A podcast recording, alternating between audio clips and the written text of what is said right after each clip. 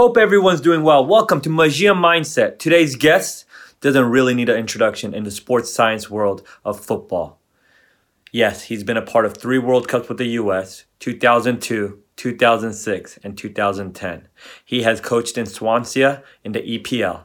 He has coached for UAE as an assistant and a sports performance director. He has been a sports performance director at LA Galaxy in the MLS, New York Red Bull, has worked with the most elite athletes to date.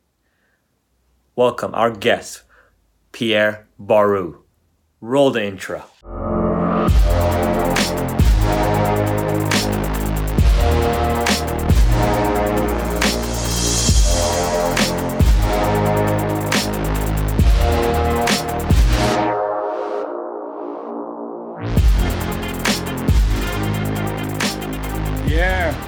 Shawn. So Pierre, thank you again for uh, putting in the time. I, I know you're I know you're you've been busy with the schedule with FIFA and everything going on, um, but truly appreciate it. And uh, right off the bat, uh, I think you have a unique story in the way you got to where you got to. So if you can quickly share with us your journey, your story of how you got to where you are today. Uh, I can. I don't know if I can do it quickly. Um, At your own pace. Remember, this is yours. All right, good. I like that. I don't want to be rushed. Um, yeah, I mean, I started. You know, I was playing football and team handball in France um, as I was growing up. I was pretty good at both, but better in team handball. So you know, I I, I picked team handball when I was 16. I had an option to go um, to the equivalent back then of what was Clairefontaine, which is, to give you an idea, would have been the residency for the U17 in the US. Um, but that would be full time football, and then I decided to um, to combine it with handball, and um, so went to university, came out of university as a sport teacher, a, an ex-phys teacher, and also I had the status of high level athletes in France, which gave me a lot of time to train and stuff always been interested in the uh, in the field of performance, strength and conditioning, which back then um, really was starting to exist, especially in Europe. Um, I I moved to the US after the World Cup '98 because there was a culture in the US of um, of strength, you know, that we didn't have in Europe. I was always impressed by the track and field results from the from the US team.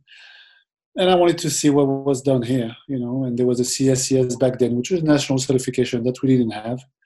Um, ended up at Virginia, got my CSCS, already the Masters of Athletic Training, got involved with the, um, first of all, got involved with the fitness coach for the university, so mostly football and um, and basketball. And for me, it was just to observe and then go back to France, you know. But I guess the soccer program heard that there was this guy downstairs an interesting profile. Um, and then I'm going to fast forward here. I ended up working for, for men's soccer at Virginia. Um, from there, we had a very good team, and from there, we had this incredible season. So I think this is where I get, I mean, at least the physical work get noticed. Um, went to the U18 national team. We did well you know, got a chance for the USA national team. This is early 2002. Uh, won the Gold Cup, and then you know was on board for the World Cup 02, and this this was my springboard. Spent four years at US Soccer until the World Cup 06. Went to the Red Bulls after that for one year. Went back to US Soccer um, as a head of performance assistant for the national team until 2011.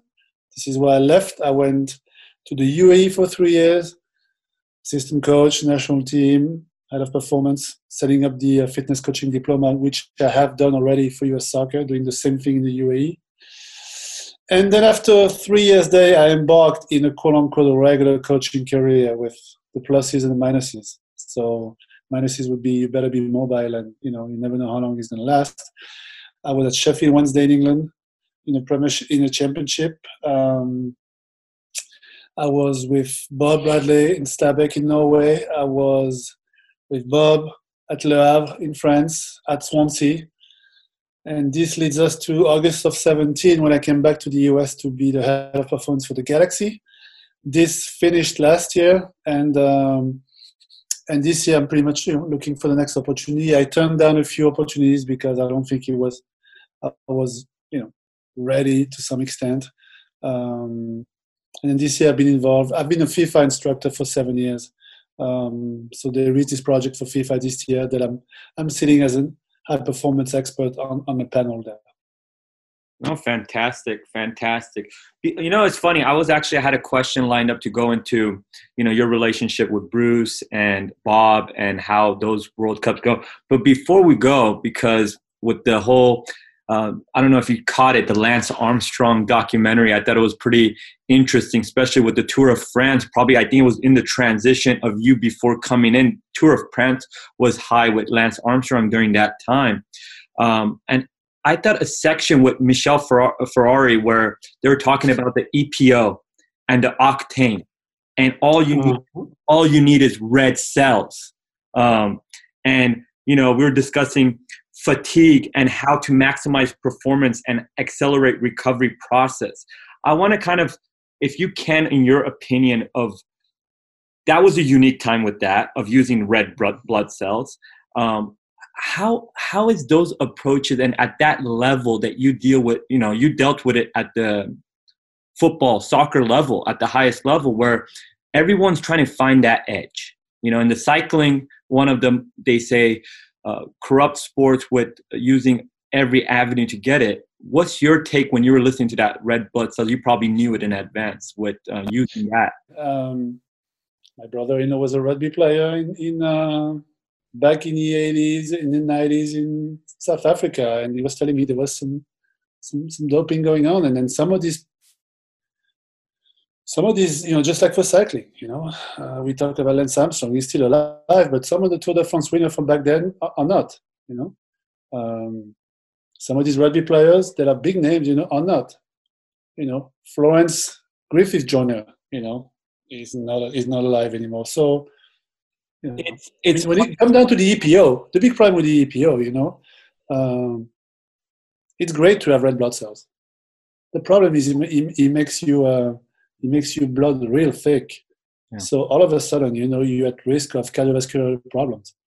This is why I haven't I haven't seen the lens thing. I, I, I recorded it, but back then, you know, um, you would see pull-up bars in like cycling hotel, you know, because these guys have to have every night they they want to make sure that they would hang upside down for the blood flow to come back to the for, for, the for the blood return, you know, to take place because the, the blood was too thick. It was too much EPOs. And the one thing I want to tell you, it's it's it's actually football appropriate. In 2006, I'm preparing the US team to uh, to train to play at Azteca in altitude. Okay, um, so we trained in Colorado Springs at the uh, the Naval Academy. This is it wasn't six because this is the World Cup, so it might have been five. And uh, so we started the process at sea level here uh, so this is January, you know. And, you know, I, I, did like a targeted work in order for them to improve their RB power, you know. It was to be able to be resistant and run a lot. Once we get to Azteca, which was maybe mm, early March, you know, I'm not sure if it was mid-February or early March. We train here hard, and then we report to the Air Force Academy. So the Air Force Academy is 2,800 meters. I'm not talking. I'm not you know, multiplied by three in terms of feet. You know, Azteca is 20, almost 2,400 meters. All right, time three for the feet. Wow. And we started, and we started training there, and I had a very strict protocol. They had to stay 80% of their max, you know, because otherwise you do more damage than good. This is why we did the, we did the core of the work at sea level. Um, but 80% of the max up there, you know, is really nothing. You know, so they had watch where it would beep. If they get 80%, I would tell them, what, slow down. Because we were really targeting the physiological. Right? Um, we did the blood test pre, during, and post. We had this blood test at the USOC Center in Colorado Springs. When, when a, when a a U.S. soccer player turned, I just past that, you know, when you get his blood test drawn, which I almost had a heart attack. I thought I was fired, and uh, the result of this blood test, if you go by the guidelines back then, you know, 46 to 48% of hematocrits is a sign of something's wrong, you know, a sign of there could be some exogenic help. We had four players at, at 50% plus, you know. And believe me, there was no EPO involved with us. It was strictly the regimen of having the time to train at sea level, to report at altitude on time, you know, and to do the adequate training, you know. But even the guy at the USOC, uh, you know, because they've been around us for a while, you know what? They would they, they were telling me right now in this period in the atmosphere, you know, that would be that would be a, a red flag in any sport, you know. And I'm like, well, go ahead, you know. All we've done is we've trained, you know, uh, the way we've been training. So it really differs because you're producing EPO, you and I are producing EPO. You know, the question is what range. So it's not like a substance that doesn't exist that you already shoot into your body. So there's always like a, a question mark. This is what they have to they have to come with a range, you know. And actually, I use that experience a lot to prepare the 2010 team uh, at altitude for um, now to prepare actually not at altitude to stay down and to uh, to prepare the team for the the World Cup in South Africa, which would be played at some altitude. You know. No, it's it's interesting how you say that, Pierre, because even when we go on the corruption with Lance Armstrong, when you're and you're in the athlete field and stuff like that, it's like, can you blame them? Because it's like Pierre, you go up to them, you present to them that, hey, if you if we do produce red blood cells in you, you have a chance to win the World Cup. How many of those athletes will say, "We're okay, let's we're good, let's do it," you know? Or well, first of all, I would never, I would never go to them, you know, saying this. No, one, I, I, don't think. I don't give them any any benefit of that. None of these guys. I mean, as far as I know, none of these guys would say yes. They're not. They're not that stupid, you know. Okay, because uh, that's interesting because it's funny because we had a um, not with the U, not the U.S. but when we are when I was playing in Iran, mm-hmm. playing in Iran, and they made that presentation within the league, one of our sports performance, and sometimes in every certain country there is their perspective of ethics and morals and the way they do it. So they did present us with that. They did say, "Hey, we have something in the sports science that we can produce the red blood cell to allow your recovery to be quicker okay so you we can maximize performance during training and then when when it's ready for competition you're gonna you guys are all gonna have the edge over that and about not all of them but let's say 60% were willing to you know do it but like and like i said i'm not naming names but it's, it's yeah but that's right I mean, whoever presented this should be in jail. number one, number one, clearly, you know, and uh, and yeah, I mean, I don't think. But first of all, I, I can't talk about something that never happened or will never happen. Yeah. But because I will never be in a position to offer anything like this ever. But my guess is. What the hell are you talking about? What's, I mean, they were actually they will actually like kick me out, which is should. So I don't see this happening. Honestly, you know, I'm not. I, yeah. I, really don't believe this would be, this will happen here. Maybe at the lower level, you know, this is what the same. You know, this is why I don't give the cyclist any benefit of the doubt. This is why I knew Ben Samson was doping, yeah. because guess what? The other one were, and he was winning. So, you know, the this, this doesn't come as, as a surprise at all. You know, I mean, if you go back to this period, I, I spent a summer in France because we had a um, we had a um, had some legal paperwork problems, you know. So I missed one Gold Cup because of this, and I was with Real Sociedad. That was that was two that was 2003 after the Confederations Cup. So I paid attention to to the France, which I never do. And then they had I don't know how many tests, and everybody was negative until the day after the Tour de France when they cut they cut one uh, trainer at the border between it was Switzerland and whatever Germany or and they got the the, the trainer with like blood patches, uh, syringe, EPO. I mean the whole speed, everything was in there. The guy finished third of the Tour de France. So the only thing that I'm saying is, you know, you knew, you knew. I mean, he couldn't do what he did, you know, uh, and and be the only guy out there that wasn't doping because the other one got convicted. If you look at in retrospect of the podium of we're talking Tour de France because it's the biggest one, but if the, cycling event, I mean, I mean, they all get cut pretty much. You know, I mean, all of the winners, like for like a ten-year period, get all cut, convicted, and the only one who didn't was him. So until eventually, you know, he, he, he came clean.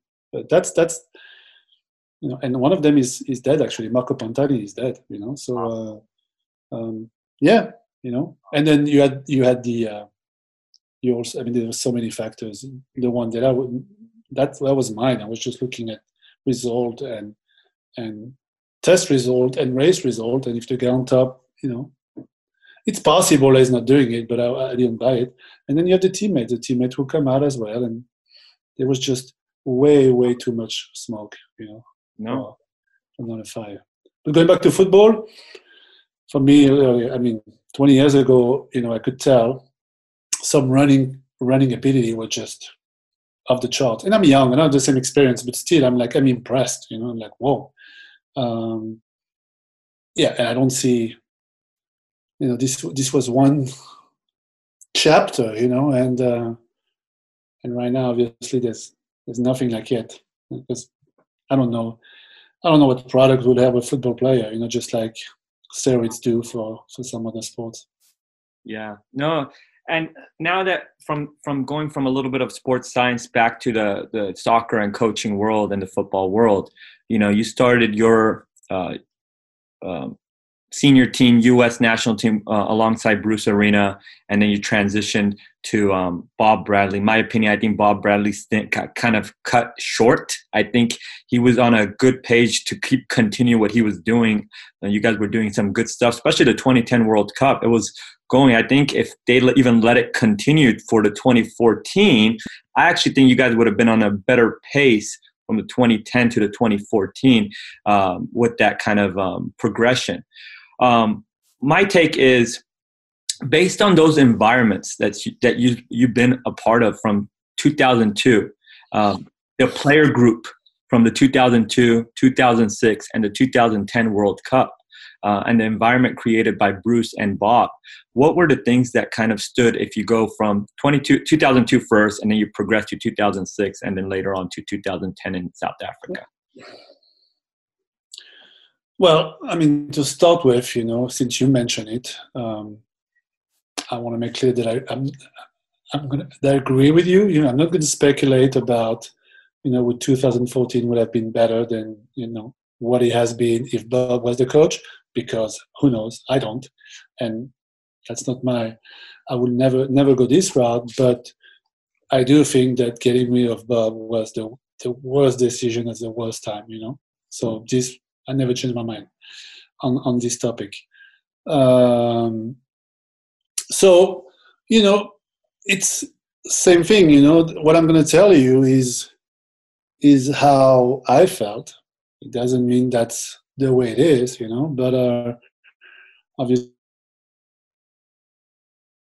from the inside, um, I've lived these three World Cups differently, you know. Um, you know, I'm not going to answer the question about what group was the best because no one knows, you know. And again, it's just it's so uh, it's so personal at the same time that you know different people will say different things.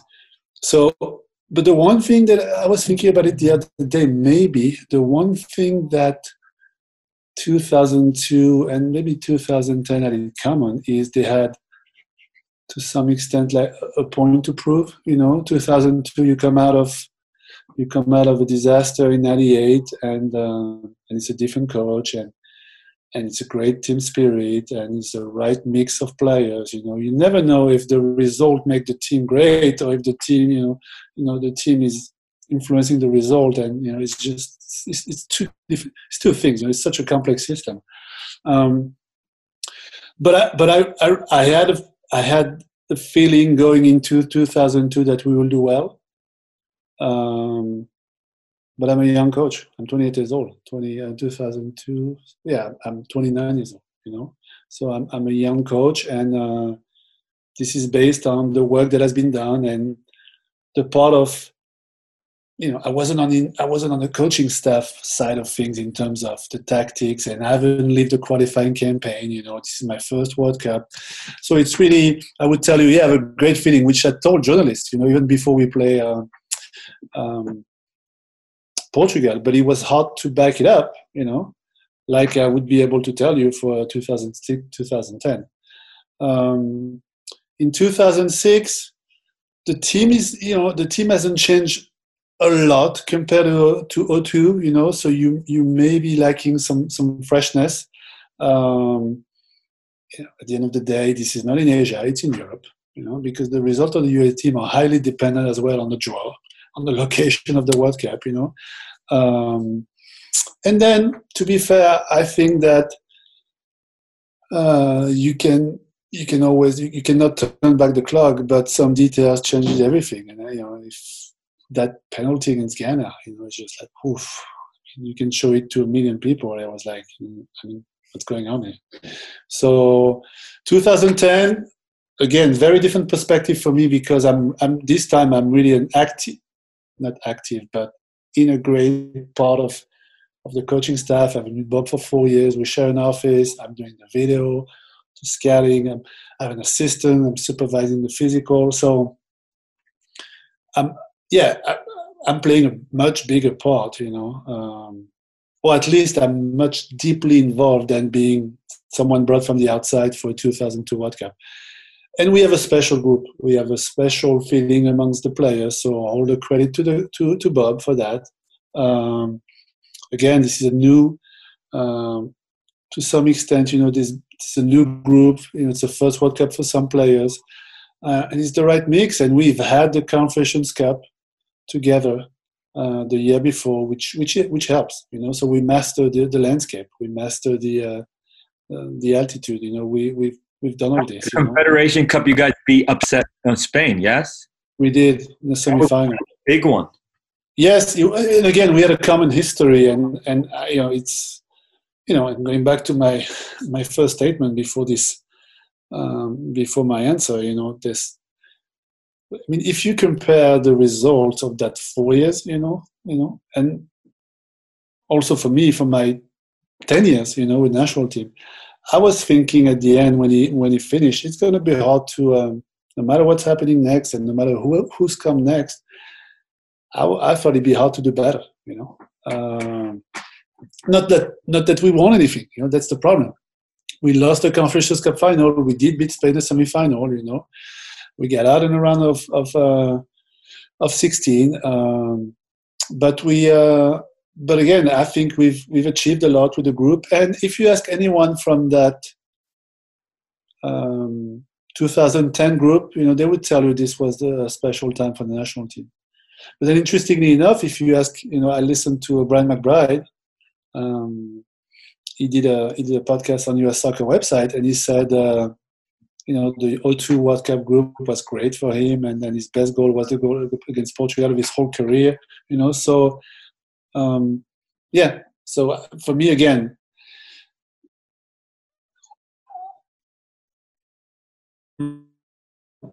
2010 kind of maybe because you know it was it was really I was I was a, a, part of the staff and I was like a real part of the staff when 2002 I was the fitness coach you know there to deliver what he needs to do and and felt great it was an incredible experience I, I get along with the staff really great but you know I wasn't part of the qualifying process so it's very different you know it's very different I, I totally get your vibe and you know Pierre it's funny you have a unique approach if you if I talk to you about like a player you're one of those big time players that's been participating in three World Cups. You know, you've been a part of three World Cups. I think uh, if, if you had to ask anybody, you would know the ins and outs of a World Cup and how you participate in it. I think it's a one month event.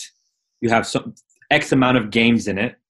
Um, if I go and ask you, what are the key roles that play in a successful run? for a World Cup? Is it the player selection? Is it the way you recover in between games? Is it the environment of team camaraderie? Is it that group that you take that has amazing team spirit? What is it for you that you're like, you know what? I observed 2002. I observed 2006, 2010. Yes, we were fortunate in some bounces here and there, but this is why either they were unlucky or lucky. But what are the key roles that plays in a team achieving that ultimate success within a one month you know festival um, yeah i mean to say before I start to say we were fortunate, I don't know if I'm going to say we were fortunate because I can give you more examples of bad call, bad bounces, you know, bad karma then the opposite. You know, let's be clear. You know, when you are when you are quote unquote not anymore as much, but back then for sure, quote unquote small teams, you don't get many breaks.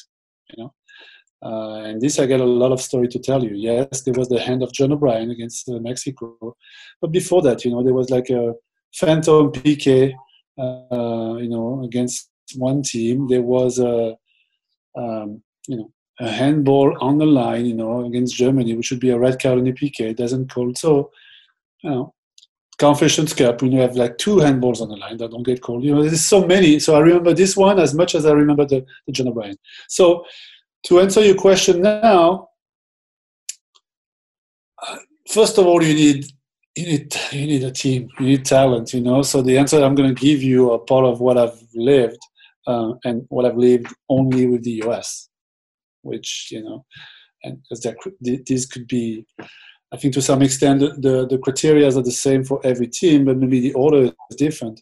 But at the end of the day, it's it's you need you need talent, you know, you need someone able to manage the egos, you know, you being someone able to prepare uh, the team. And this is why I know, obviously, that's my area of expertise. Um, yeah, you prepare a team for an event like this, you know, you have five weeks camps, and then the event could go for four weeks max. Okay.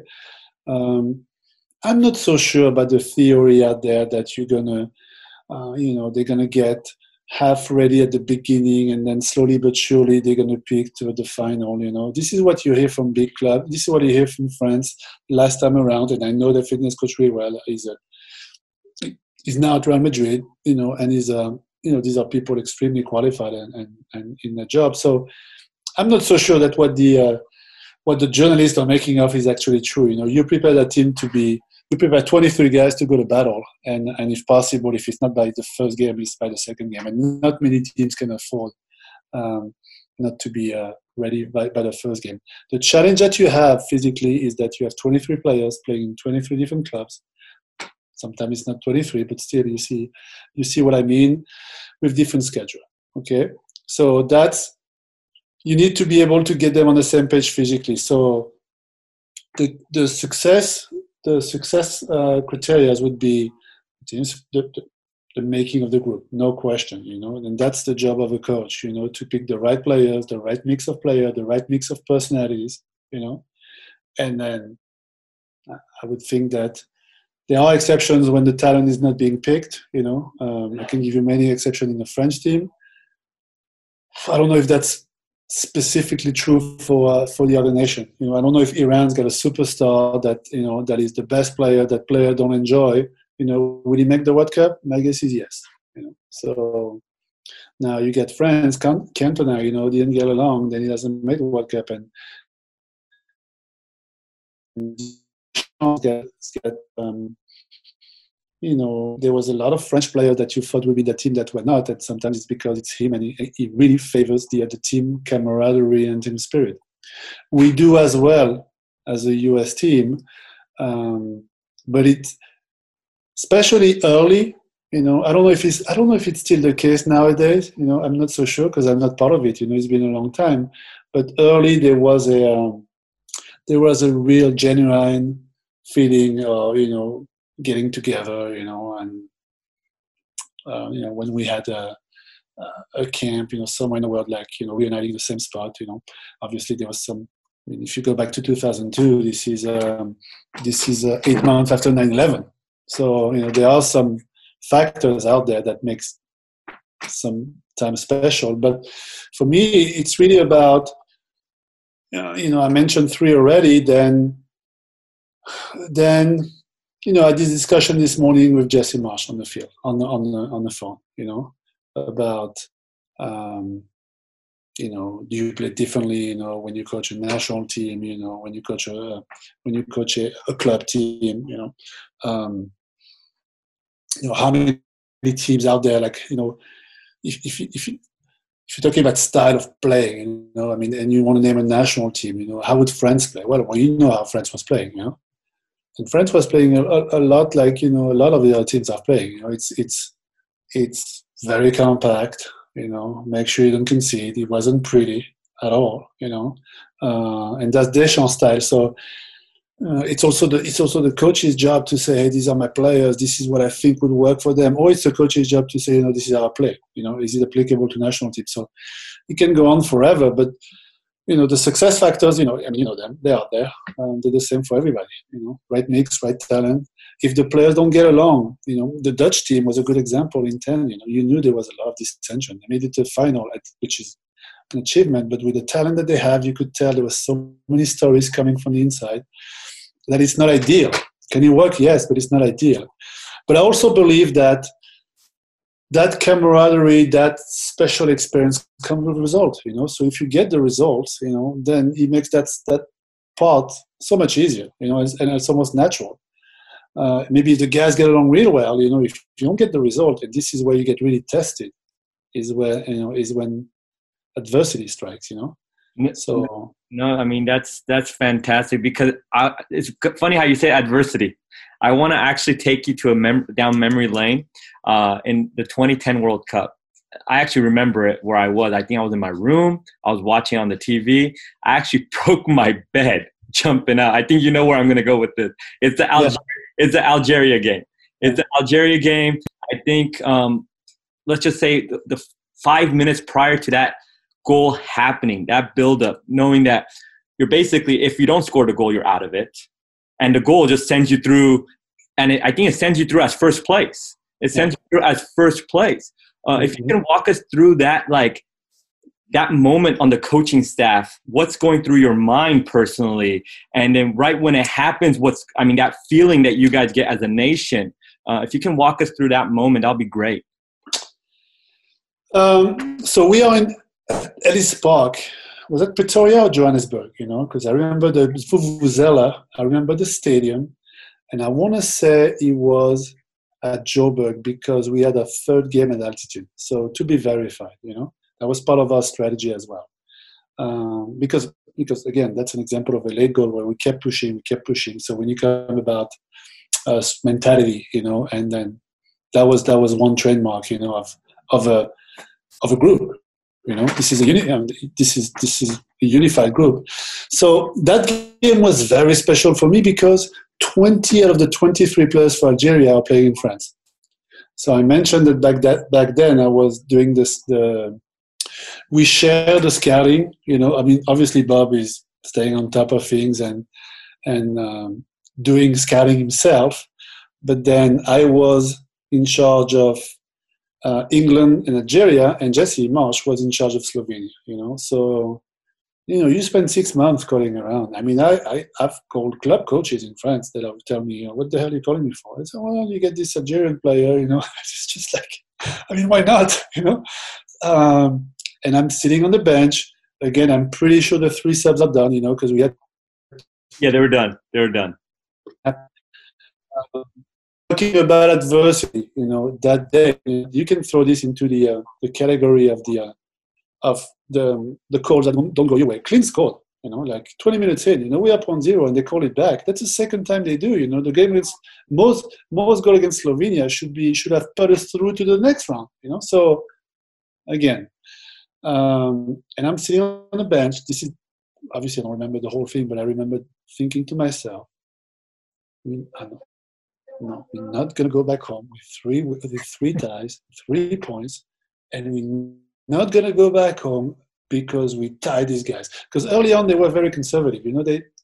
I mean, I watched I watched some edits, some highlights maybe two or three weeks ago, and I'm like, because we had we had a, we had a bunch of chances, you know, and then and I'm like, no, no, no, this is not possible. This is not. And I remember telling myself this, you know, and uh, and then at one point again, there is the um, one of the players for Algeria, you know, that uh, that was playing his friends, you know, is asking the bench in front of me, say how much time is left, you know, and I, I have this memory. I'm like, what does he care, you know, how much time is left? Because you know, what what one point doesn't doesn't do them any good, You know, from the get go when they were playing conservative, I'm like, you know, what is that? Is that what they're looking for to get a point against us? You know, so and then the game developed, and you can tell they're trying at some point to win. Um, but I remember him. He could have been the 85th, whatever is in front of us, and he's asking in French, you know, to the bench. He said, "How much time is left?" And I'm thinking, what? How does he care? And then I'm thinking, no, no, we're not going back. We're not. We're not going back home with right, undefeated. You know, not with and and and and the goal against uh, Slovenia, like you know, just the Mo Edu goal, just like I'm like, this is not. I mean, I'm never going to leave after that if that happens. And then the goal comes, you know, and um, and I just remember being on the corner flag and just letting it go because I'm like, you know what, you deserve this one, so let's celebrate like it's like there's no tomorrow.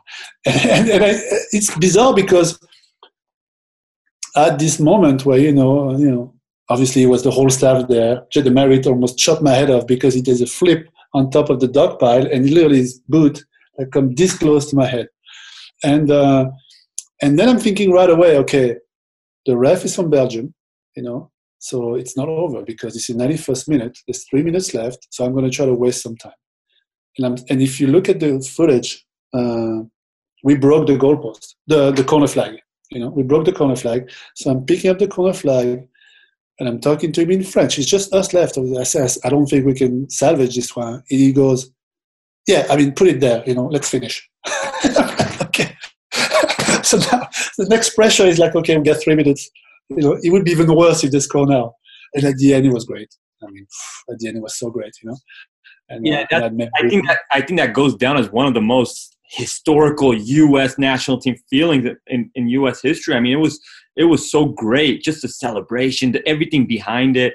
You you saw it coming because they were parking, they were sitting back there. You're pushing, you're pushing, and then what happened in the Slovenia game? It was one of those games that U.S. didn't deserve to go out in group stages. It was like, like you said, it was the un, not the fortunate call, the unfortunate. You're like, this is this is going to be robbery you know, because of how unfortunate in the Slovenia game and prior to that moment it was.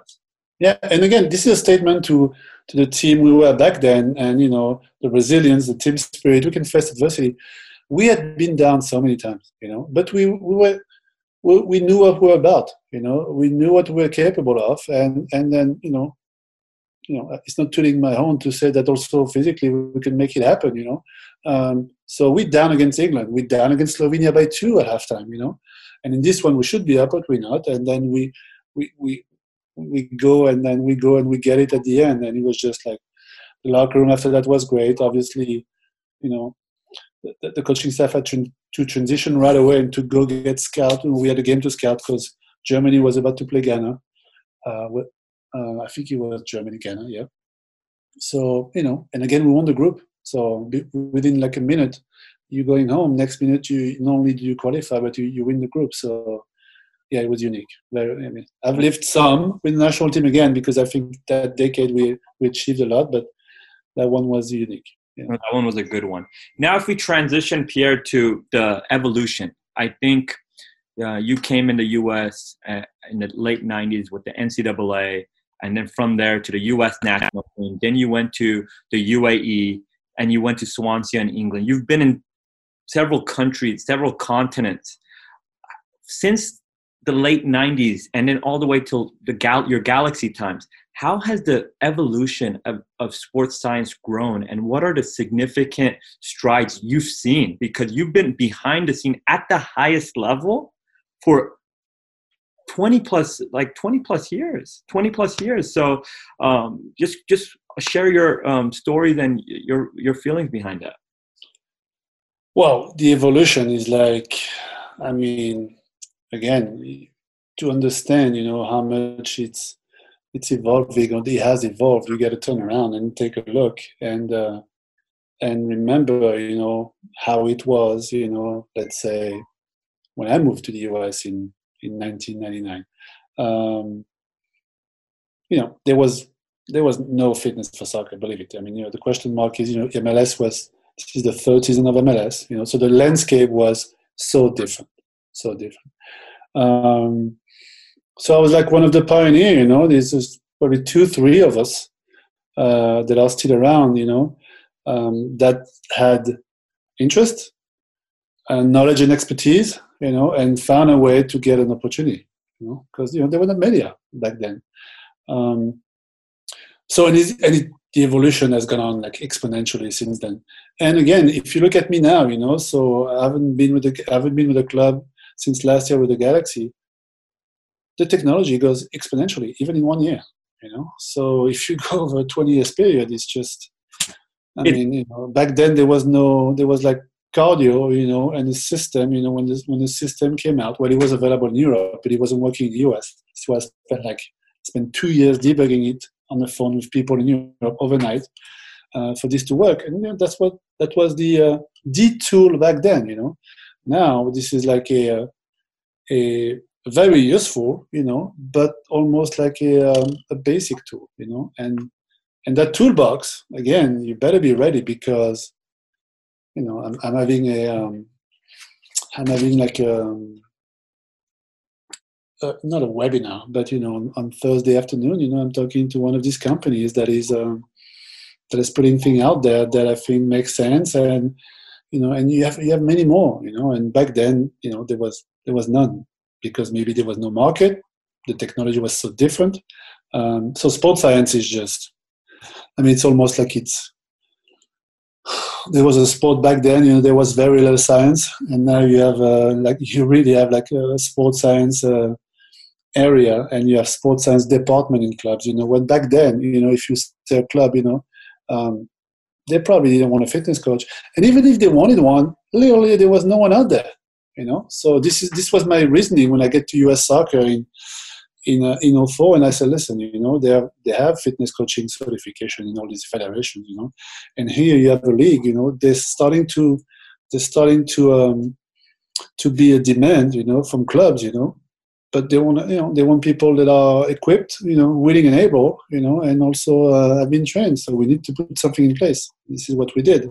Um, now you have the internet. I mean the knowledge i mean the amount of knowledge that you have over the last two months on the internet for webinars you know i could go on and on and on. I mean some of them you can question the, the you can debate you know the quality of some of them you know. I mean for me i find myself listening to some and then after an hour and a half, I had one takeaway message, and I'm like, well, I am not sure it was worth it, you know. But at the end of the day, this is incredible access to uh, to, to knowledge that you know we didn't have back then, and um, it's so. it's insane when you say because a lot of the younger generation don't get it. Like I I thought it was fascinating what Tim Grover said about Michael Jordan, how Michael Jordan's like, I like my cigars. This is why I'm paying you to figure out how to do it. And Tim Grover was like, look, I wish I was a kid in today's generation where I can just Google it. I had to go to the library, say, you know what, this reference says you can't do this. This is, says after the game. So it's like it's insane from going to libraries. Now you have database right in front of you. If you don't like it, you can, like you said in the webinar, click off. But yeah. the amount of yeah. movement you had to do to get re- references is insane. Yeah, you know, and, and whatever, you know, I, I, I didn't watch it, but then the one thing that you still have, you know, no matter how much knowledge is out there, you know, is, uh, is you, uh, you know, over to make a judgment call, you know, and actually made it, made it easier on him because he, he decided for him. Um, you're still dealing with individual, like different, you know, they're very different. So in this case, it's really coaching a player. So, you know, the challenges are are there, but it's not as complicated as what we would live because we, you know, we coaching a, a group of players, and that human um, factor, that human bond that you can have with some players, and you may not have with other ones, you know, is a is a big part of the um, big part of the job, you know. So now we're in this world where there is data. I mean, anything out there is producing data. You know, when you talk about the evolution. Um, so Darren Burgess was saying two days ago in one one thing online that it's more it's one thing that is learned over the last 20 years, and again with the same age, you know. So these are the you know when we talk about pioneers, you know, he was with the Australia team in, in 010, for example, and it's more art. It's more art than data. This is one thing that is learned um, over the last 10, 15 years, and this is one what I. It's a better way to say it, you know, because English is not my first language at the end of the day, but it's uh, it's exactly what I was what I've been trying to explain to uh, some younger uh, elements or some younger people in my staff. You know, um, you know, our, what we do is a little piece of the equation. What you do is a little bit of our equation, and, and an even smaller piece of the team equation. You know, and uh, and it's about you know, it's about everything else. You know, you master that side. You know, can you master the team environment? Can you master the team dynamics? Um, can you do you know exactly when to go to this player, what time of the day as opposed to this player? Can you read the signs? You know, all that stuff. It's not taught at the university, or it's not taught online. You know, this is one thing you have to learn on site, uh, and um, and then yeah. So this is what you know. When I heard you know, it's more it's art more than data. It's it's it was a good way to sum it up. Um, yeah. Fantastic. So I can't have an interview with you without bringing up a player there is a player you've dealt with. I think, in my opinion, I think it's probably the most polarizing, most biggest superstar in Zlatan Ibrahimovic you've dealt with. What is Beckham? Beckham, yes, but I don't think any stronger personality than Zlatan Ibrahimovic has has been. Oh, that's a fair point. That's a fair point. You know, I think yes, Beckham, superstar, but I think a genuine person. I think Zlatan is one of those unique. Uh, as a coach, you have to manage. How do you manage? As a player, what how do you deal with? You know, for me, if we transition away kind of from the sports science and you dealing with, because I know your background is not psychology, but you've dealt with the probably the highest level of psycholo- psychologically sports performance people. And in Zlatan, your days with LA Galaxy, what was the things that stood out to you about that athlete? And we can even dissect the sports performance. What made him unique? What made him click? What is it that separates not only him but players like him from the rest? Um, yeah, I mean, going back to what I was saying before, you know, the university cannot prepare you to deal with Zlatan. Number one. So, what makes it uh, so special? What is it's you know actually it's pretty simple. You know, I think it's uh, is a physical specimen, you know, um, is when you not talking football to start with, you know, there's not there's not another example of a big guy because it's big, you know, it's probably six five, you know, uh, 210 pounds, uh, with such big feet and such great feet, you know, that's number one, you know. So from a pure technical standpoint, now physically, uh, he's incredibly strong he's incredibly flexible, you know, and I think a lot of it goes back to his uh, martial arts um, expertise and also, uh, you know, experience. Uh, and then lastly, as a as a football player, um, he's a he's a cerebral, believe it or not. You know, he sees things. You know, so it's a perfect storm. Um, he can he can read the game. Um, he's not you know, obviously mentally he's uh, he's also a freak because nothing is a he's not afraid of anything, and nothing is going to impress him. Um, he's, he's physically stronger, and he's uh, and he's technically better. So I know it's pretty it's pretty simple answer, but uh, uh, he might have a very serious injury today. I read I read on I read online that he may have a a torn Achilles, which would be most likely the end of his career.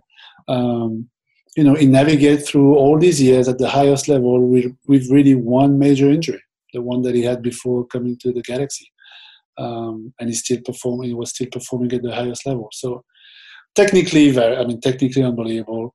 Um, you know, um, knowledge of the game. You know, the way he read the game. Um, all that stuff is just unique.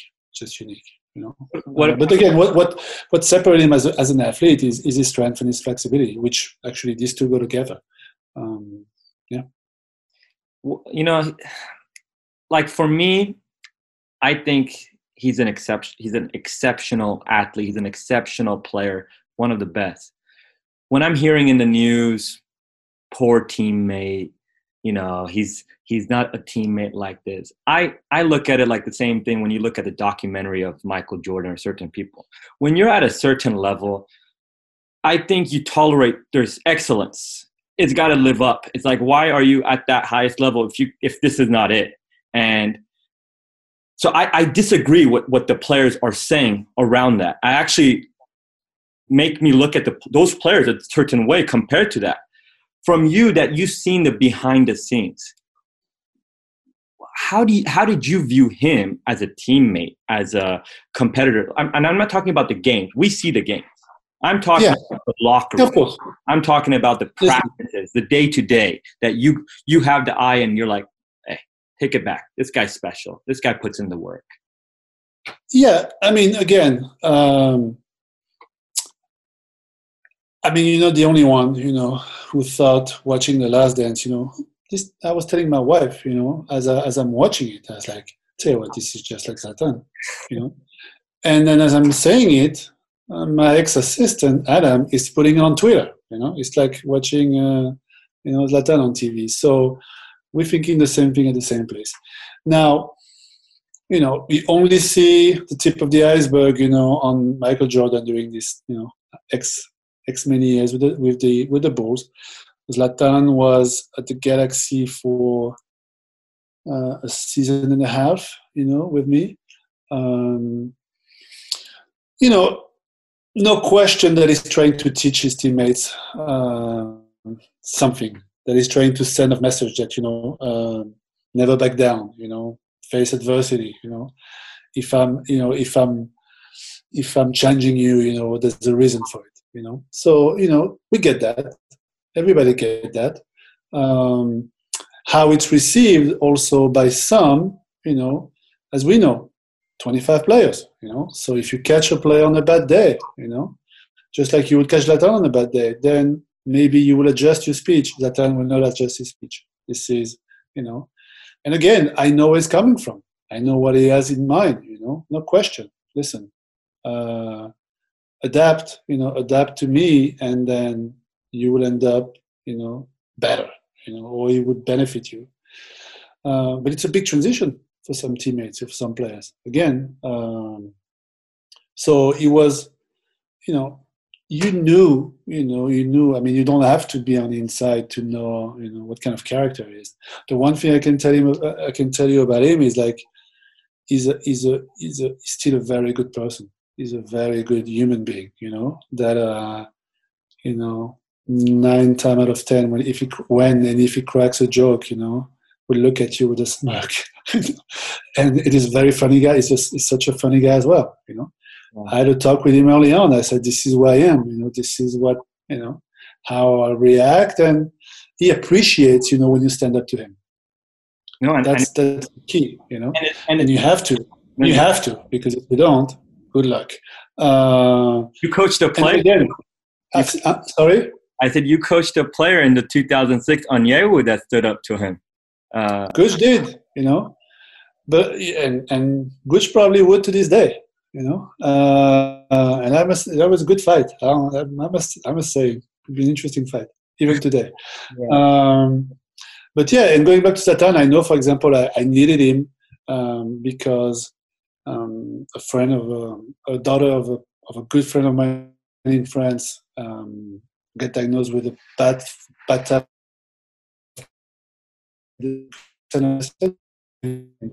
and now I had a video message to send her. So, you know, meanwhile, I didn't talk to him for eight months. That's why I'm saying that um, that is a good, yeah, he's a good person, you know, he's a good person. And part of the character that you see is made of, you know, because he exaggerate.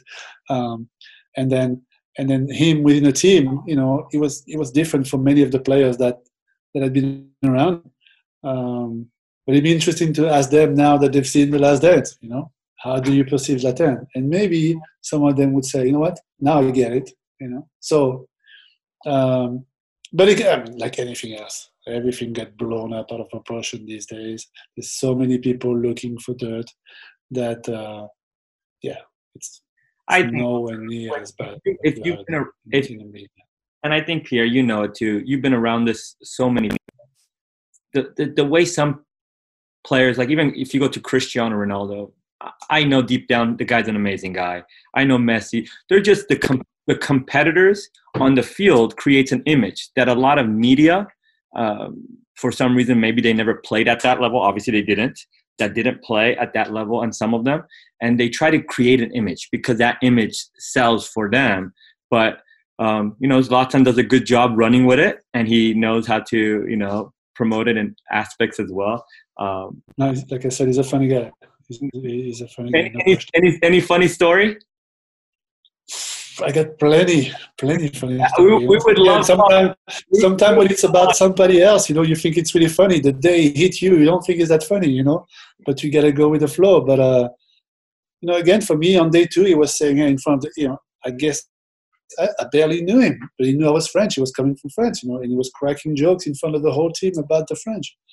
and then next thing you know, you know, he was doing his strength in the weight room, and I go to Zlatan, and I said, Zlatan, just for you to know, you know, uh, I, am I'm good. You know, I'm, I'm I take I can take a lot, you know, and I'm, I'm I can play, you know, I'm a good player, you know, no problem. We can we can crack jokes, you know.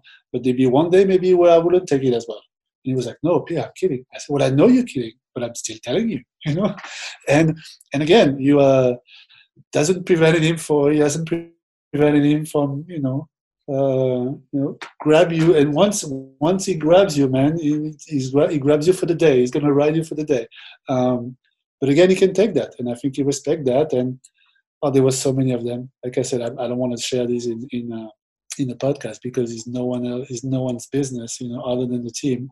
Um, but yeah, yeah. So again, for me, I knew it that you know he, was a good guy because I see how he reacts. You know, not not necessarily when the camera is not on not on because he, he's used with the cameras but you know what i mean you know sometimes sometimes you, you, you get in moments where you can see someone through a personality and um, and i give you the example of you know like a few months ago when you know you need something and and for him it's common sense you know he, he, he comes right away so that's that to me is how you judge people you know um, sure. for the little thing that people would do when when that no one knows about, you know, and that are not designed to be known. And they're not looking. No one's watching you, and you're doing those things without being yeah. watched. That goes. That goes. Yeah, because you know, now now you know the guy is not pretending. You know, he's not a poser. There's so many posers out there nowadays that you know the guy is is doing what he wants to do, and he has and he gets nothing in return other than you know knowing he does the the, the right thing. So. No, fantastic. I mean, Pierre, I know even when you went to South Africa, you've run uh, run a, um, run into people like Nelson Mandela. You've you've you've you've met inspirational people and anything uh, throughout your career and your pathway in the world of soccer and football. This is some unique times with this pandemic, with this coronavirus. Um, I want to know since you've run along these inspirational people and you've you are at the highest level any message for aspiring players, aspiring coaches, families during this unique time of how to stay inspired, you know, how to, um, you know, use this, let's say, time out and to lay, lay a good foundation. So when you do, it kind of catapults you into a, you know, a bright future ahead. Um, so if I'll give the, give the floor to you and a message that you kind of have, if, if any. I don't know if I can be really inspirational, you know, this, uh, uh, especially for, for young kids out there. The way I would approach it, the way I tell my kids is that, you know, we mentioned adversity before, so that's that's that would qualify as adversity. And you know, there is this saying in, in coaching, you know, you control what you can control. So, so my son right now is, you know, he, he was um, he finishes freshman year of, of college here at home, um, doing stuff online. He's a track athlete. And then, you know, you have two ways to look at it, you know, whether you uh, face adversity or if you run away from it. So facing it is control what you can control. Uh, do what, you know, uh, do your program, you know, go run, you know, and sometimes when we couldn't run, then do what you can do at home. And the rest is is out of your hands you know? So that's that's a simple message but you know it's some something that you always have to keep in mind you know? You uh, sometimes um, you know if it's out of you uh, if it's out of your hands it's out of your hands you know? And and same thing in coaching. In coaching you know as you know you gotta turn the page move on turn the page move on. When you play turn the page move on it's not easily done, um, but you know that's what needs to be done. You know? So a lot of it is mental, you know, especially right now. Um, and again, you know, I, I've I've noticed over my career that when it comes to mental messages, when it comes to um, like sports psychology, however you want to call it, you know, uh, the, the shorter the message, the better, you know. Unfortunately, just like for any kind of stimulus, different people respond differently to different stimulus. We had, um, so if my message here, control what you can control, doesn't work, you know, then it, it might need to be heard. Something else need to be, uh, you know, needs to be heard from someone else, you know, or differently from the same person. But I know it always resonates to me, you know. Uh, control what we can control.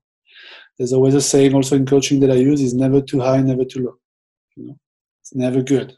Emotionally, you always want to be in that middle zone. You know, and if you refer to, um, I mean, I can give you example of, I, I, can give you practical application of never too high, never too low to pretty much everything we've talked about over the last hour. You know, we knew that Algeria. We, my, I was telling my players, Algeria is an emotional team. They're emotional. You know, this is by definition. There's the nature of them. They're emotional, and if they don't deal well with adversity, so next thing you know, we score on them. In the next minute, they get a red card.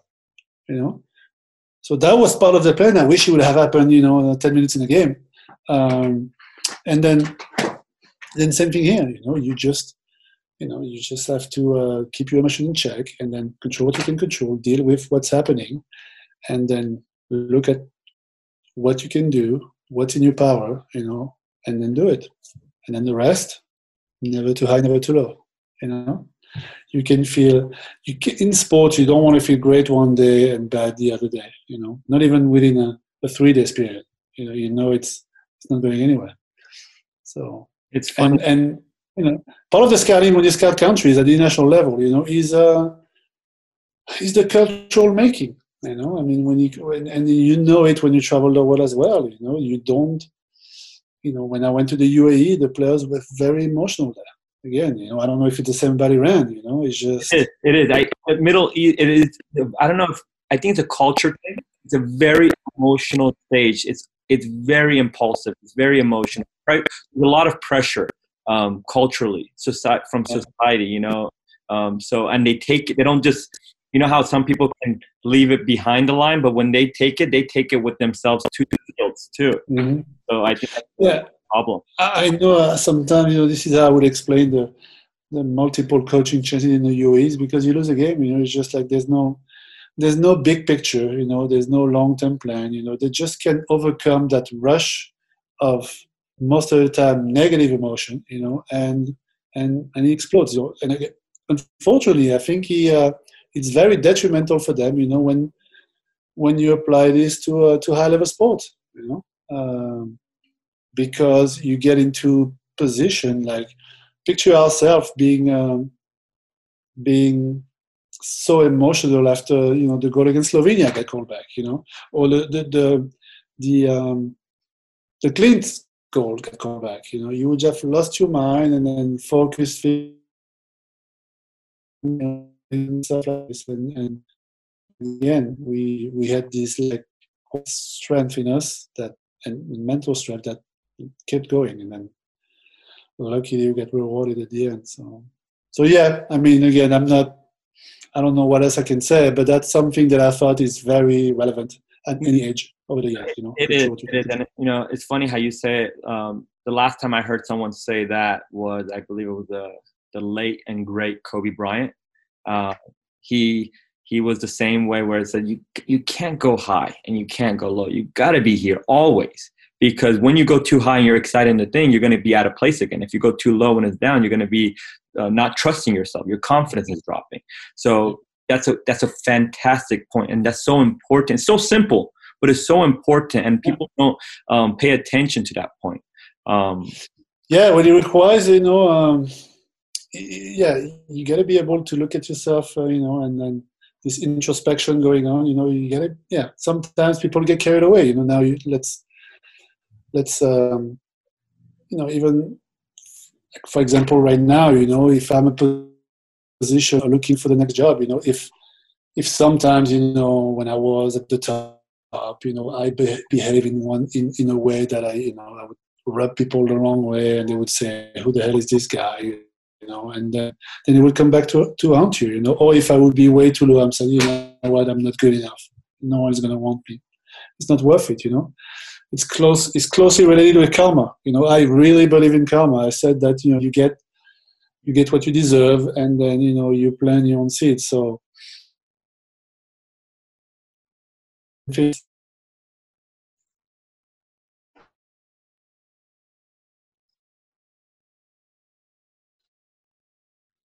I mean, he's like the perfect example. You know, he, he that works around him in the organization. You know, he he have a genuine interest in in these people's lives. He, he's very steady. He's very steady. And always, he always zeroes in on never never too low. Doesn't mean that you're not focused and uh, and intense. It's almost the opposite. You're always conscious that this is the zone you got to stay in and in order for you to do so, these are the things you should do, and more than anything, the things you shouldn't do. You know, so. No, no, this, this is sometimes people interpret this as just like, okay, well, you got to be laid back. Oof, no, no, it's it's more complicated than this. It is, and it's it's easier said than done. I think people like, like oh, absolutely. They're like, oh, Pierre, always in the middle. Okay, so imagine that that whole dream job you want. Let's see if you get too excited, or can you go into that interview totally calm? You know, so it's all of those moments uh, that play. It's, it's well, I mean, yeah, I mean, I mean, you go back to the Algeria example. That's a perfect example because that's one of the few times where I say, you know what, I'm going to be high here. But I was conscious. You know, I knew where I was, I knew what I was doing. You know, but I was like, you know what, it's six months of work. You know, hopefully win and I'm going to enjoy that two seconds. That's and a then, great point you said about being conscious. That's great. You know, I say that. That's absolutely. I know where I was. I know what I was doing. I know what time it was in the game. You know, that's part of the job. If you don't know, then you, you shouldn't be doing this. But I flipped the switch back on right away. I said, now there's three minutes. Okay, let's go back. And then you got to stay in there because you get another game in two, three days. So, you know, you know, I was, you know, people hated Thierry Henry because, you know, he would never, never celebrate his goal. And the way I read this to me was that he was celebrating, but he was staying in his zone. You know, he wasn't pretending. You know, he wasn't like showing, you know, pretending being someone else. He, that's just his way, and maybe that was his way to to stay level. Oh, for sure. So before we close it out, um, last question from me to you: favorite team of all time, favorite player of all time. Favorite team you mean in general, and not that I've been part of? Uh, yeah, you don't have to be a part of it. Any. Okay, okay. Um, it can be any sports as well, and it can be favorite player. Well, for me, it's going to be one. For me, it's going to be football. Um, yep. Uh, 98 France team? No. Okay. No, no, because uh, no, I get these teams when I was young. You know, my the team that I grew up with, FC Metz. You know, special to me. You know, they two cups. Uh, they still. I talked. I talked with the current coach yesterday.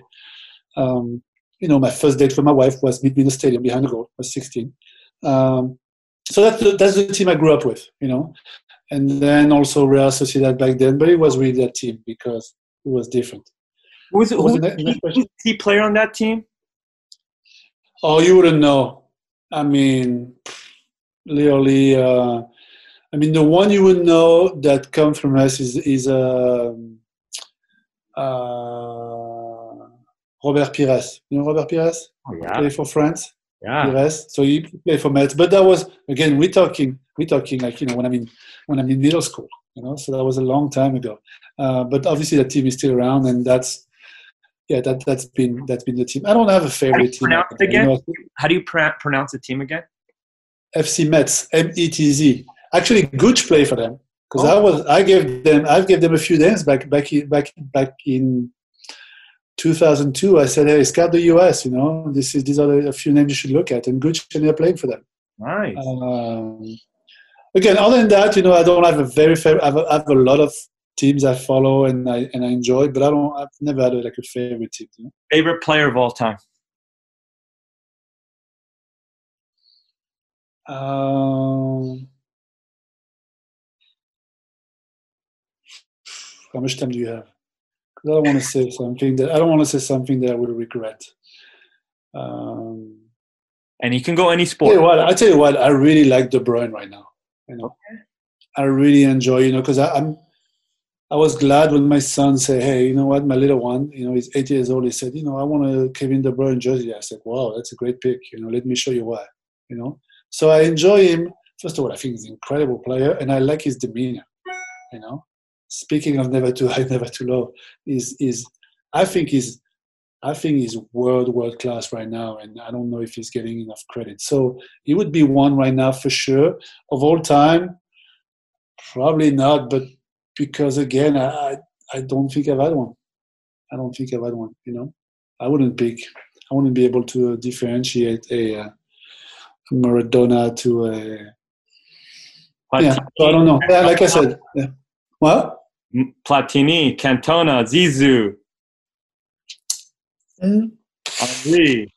Yeah, no, because you know I watched the game and I, I, I think I can appreciate all the other ones as well. You know, uh, and then you're going to see like a great performance on the day on the day. You know, obviously, um, yeah, I was.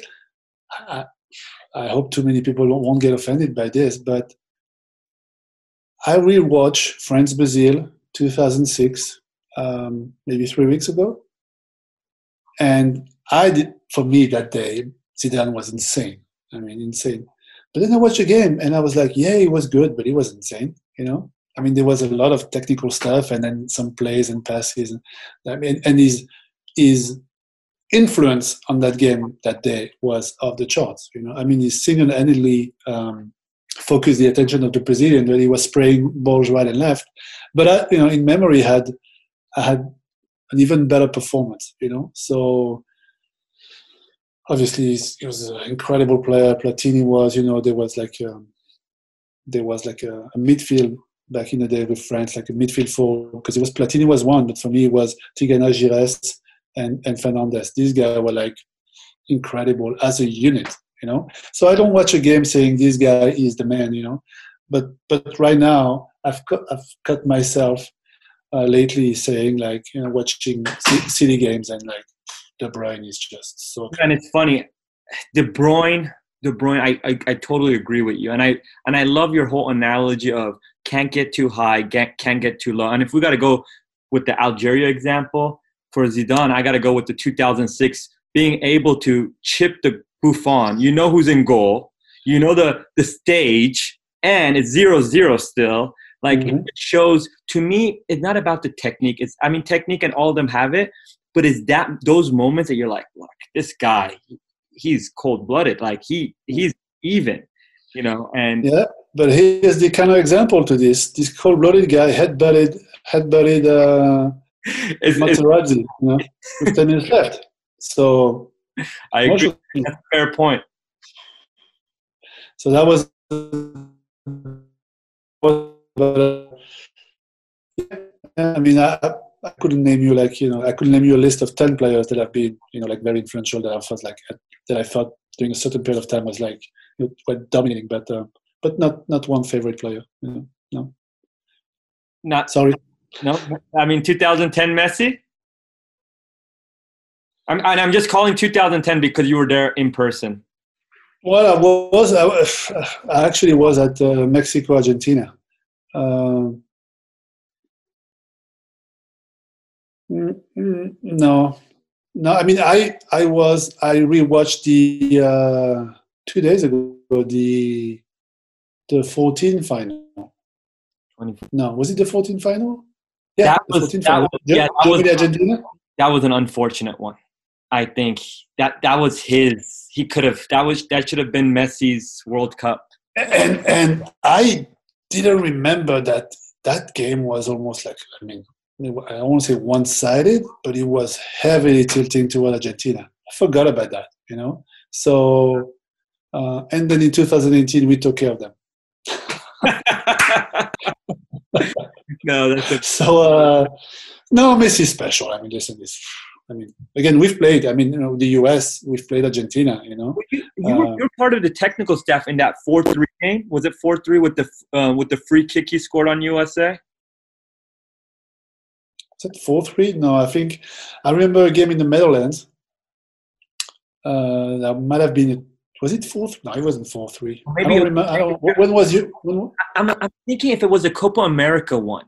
Um, I, then I was probably there. I wasn't probably there because I haven't, I haven't been to. a There has been a Copa America in 2007, but I wasn't there.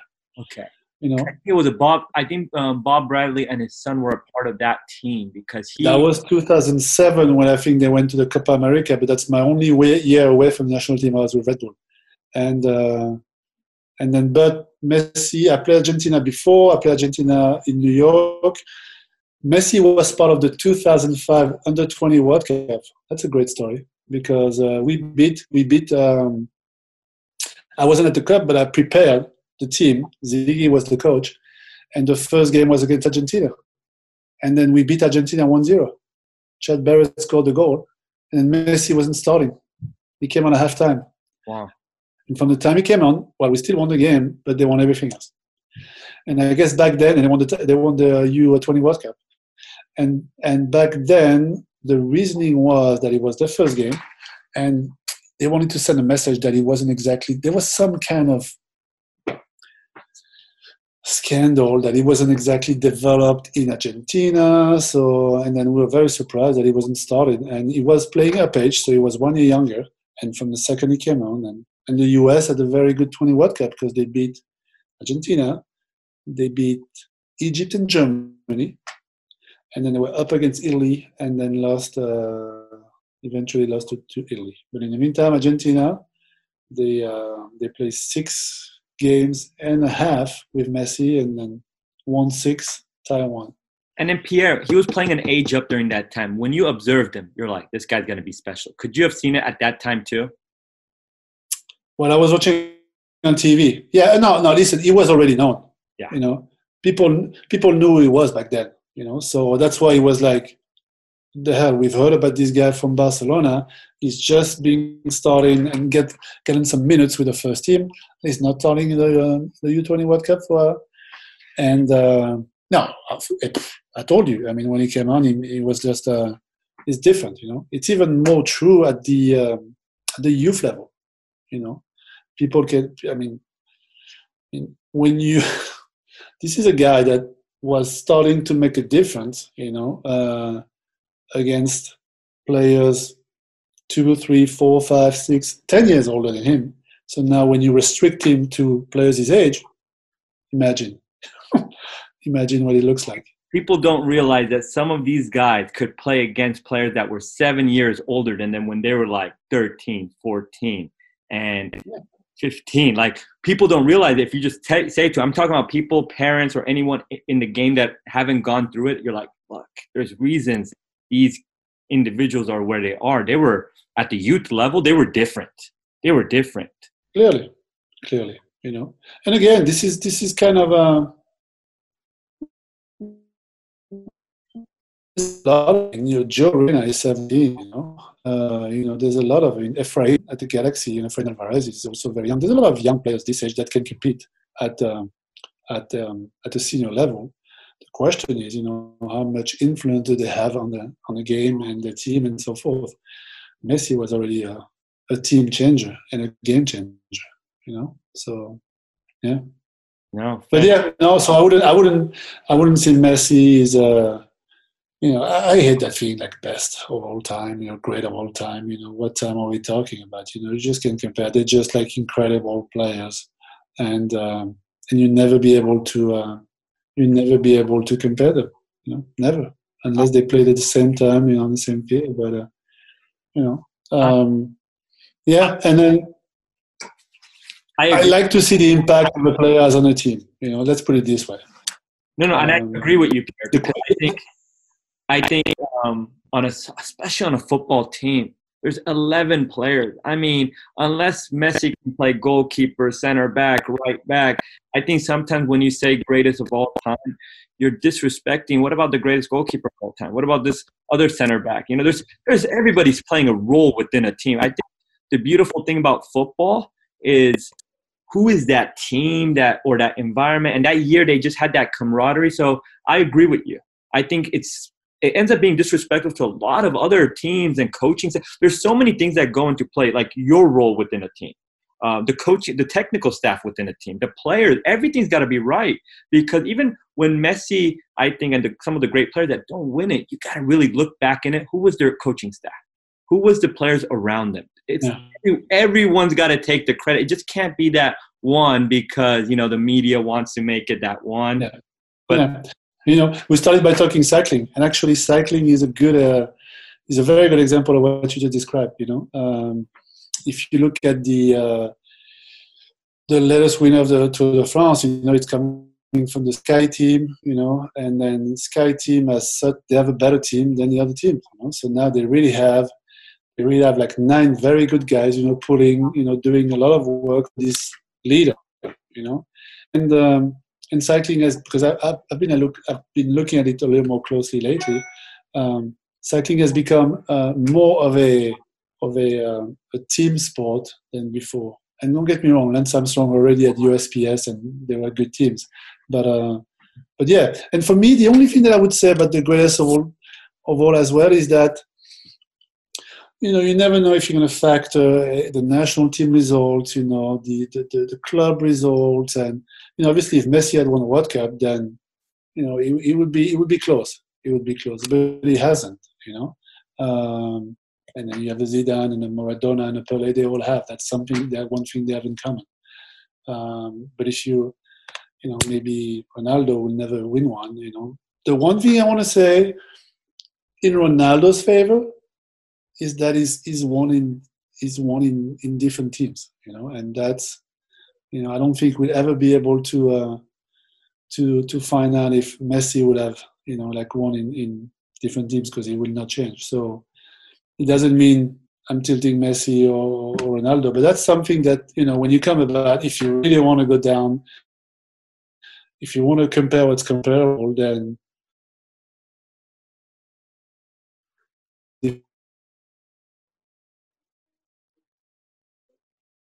was then what then so has won in different countries. Zidane has won with diff- has won with different teams. Juventus, Real Madrid. Now he's winning as a coach. These are these are criteria that could help at the end of the day. The was going to be out there. I'm sticking with Kevin De Bruyne. Yeah, no, it's a it's a great pick, and I think and I think Pierre, um, going to your situation, uh, Pierre. Lost you for a sec, by the way. Just we could. No, no, no. Are, Did can, you hear? Can Can you hear me now? Uh, yeah. Um, yes. I'm, it's funny how you brought Ronaldo, and especially the field you're in. I think I'm watching from the outside. You're probably watching with a different eyes as well. I mean, that's a special athlete too. I mean, mm-hmm. I mean, I think, I mean, I, don't know if you've ever run a, walked across him or anything like that. I mean, he's he's a. I, I know you said something about Zlatan. I think Cristiano's up there with uniqueness about that too. So it's funny how you say that, but yeah, yeah. I mean, listen, the other one is also a special athlete as well. But yeah, Cristiano, you know, the his ability to last as well. You know, is a credit. We all know his work ethic. You know, and then again, the name you mentioned, they have they have things in common. You know, we were talking about Michael Jordan. You know, yes, he only has one team as well, but you know, they they put the work in. They put the work in and able to last because if they haven't lasted, then we probably wouldn't be talking about them. You know, so. Um, so De Bruyne so yeah, is. De Bruyne is. I'm taking with Kevin De Bruyne. I love it. I love it. I love you know, it. I mean, one story about him. You know, at the uh, during the first Classico, Galaxy, uh, Galaxy uh, LAFC at LAFC. Uh, So, well, the first, yeah, the first game at their place, you know, it would have been the summer of what, 18? And a bunch of players are at the game, and Kevin De Bruyne is there after the game. He's in, uh, he's in a concourse, you know, because he knows someone from the, uh, who used to be on the Galaxy front office. They're actually pretty close. And I'm coming out of here, and I see Kevin De Bruyne, and I'm like, you know, again, you, you barely know he's Kevin De Bruyne because he's just a normal guy, and you can tell, you know, you can tell. And to the point where I'm gonna, where I'd be like, you know what, I'm gonna, I'm gonna go talk to him, but I never do. You know, no matter what I never go bother people. Uh, but I felt, you know, compelled to go and talk to him and say, you know what, yeah, you know, I really, I really, uh, you know, enjoy you as a player, and I was also, also as a person. I can tell you have a good and because I'm thinking he's going to be looking at me and he's like, this guy, was he telling me this?" You know, he's going to say, "Great, thank you." But yeah, you could see, you could see the guy, you could see the exact same guy you saw on the field on that concourse here, being on his own and uh, not being noticed and not wanting to be noticed. Um, so yeah, I think that that part, you know, resonates with me too. But more than anything, it's just that I, again, my son likes him, and I'm like, okay, good, let me show you. And as I knew already, but I'm looking at speaking of someone who's influential on this team, uh, he's like he is. My opinion, I think he's the most influential on that team too. Uh, yeah. I, yeah, and obviously the position, the position is key, no, no question about it. You know, but uh, and he's been steady. You know, if you look at we talk about Belgium in 18, you know, he was he was a force in there. So yeah, you know, I'm not saying he's, don't get me wrong. I'm not saying he's better than a Messi and a Ronaldo or Zidane or Platini, but right now, yeah, I'm, I found to uh, I happen to enjoy watching him. Oh, great. Pierre, I think this has been amazing. I mean, I think we can go for hours of just talking. I think the amount of knowledge, the amount of conversation, the amount of interactions you've had, you have so much stories that, you know, it was a privilege of having you on and kind of uh, getting your perspective of the game and the way you see this beautiful game. I want to kind of um, put the um, put it back on you and uh, let you close this out with anything you want to add, any any anything you got new going on currently, and you want to share with us, and go from there. Yeah, I mean, listen, it was a pleasure. You know, I can I can anytime you want to talk football, we, we can talk football. You know, um, I was I would have been interested to hear you know what you have to say with your experience in Iran and everything else. You know, I was right across the Gulf. You know, when I was in Dubai, and actually this country don't get along at all. Uh, but yeah, for me, you know, I'm, I'm yeah, you know, talked about science, you know, going uh, exponentially. I thought about it this morning. You know, we, uh, you know, my goal is to, um, you know, when you're when you uh, when you're used to the team environment, the day-to-day work, you know, my goal is to uh, to find quickly um, head of performance position for a club, and if, and you know, you don't get to choose, you know, but I would I would like probably to be in the US, you know, if I can. So we'll see. Um, but yeah, challenge, you know, staying on top of your field. You know, it's it's going fast. So right now there's no there's no possibility to go to clubs. So we do like the other ones are doing. We online.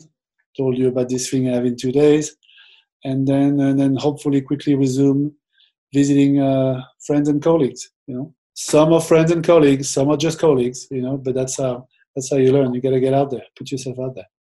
No, fantastic again. And like I said, we'll be excited to know where your next landing spot is and what um, fascinating things you got coming in the future. Again, thank you so much, Pierre.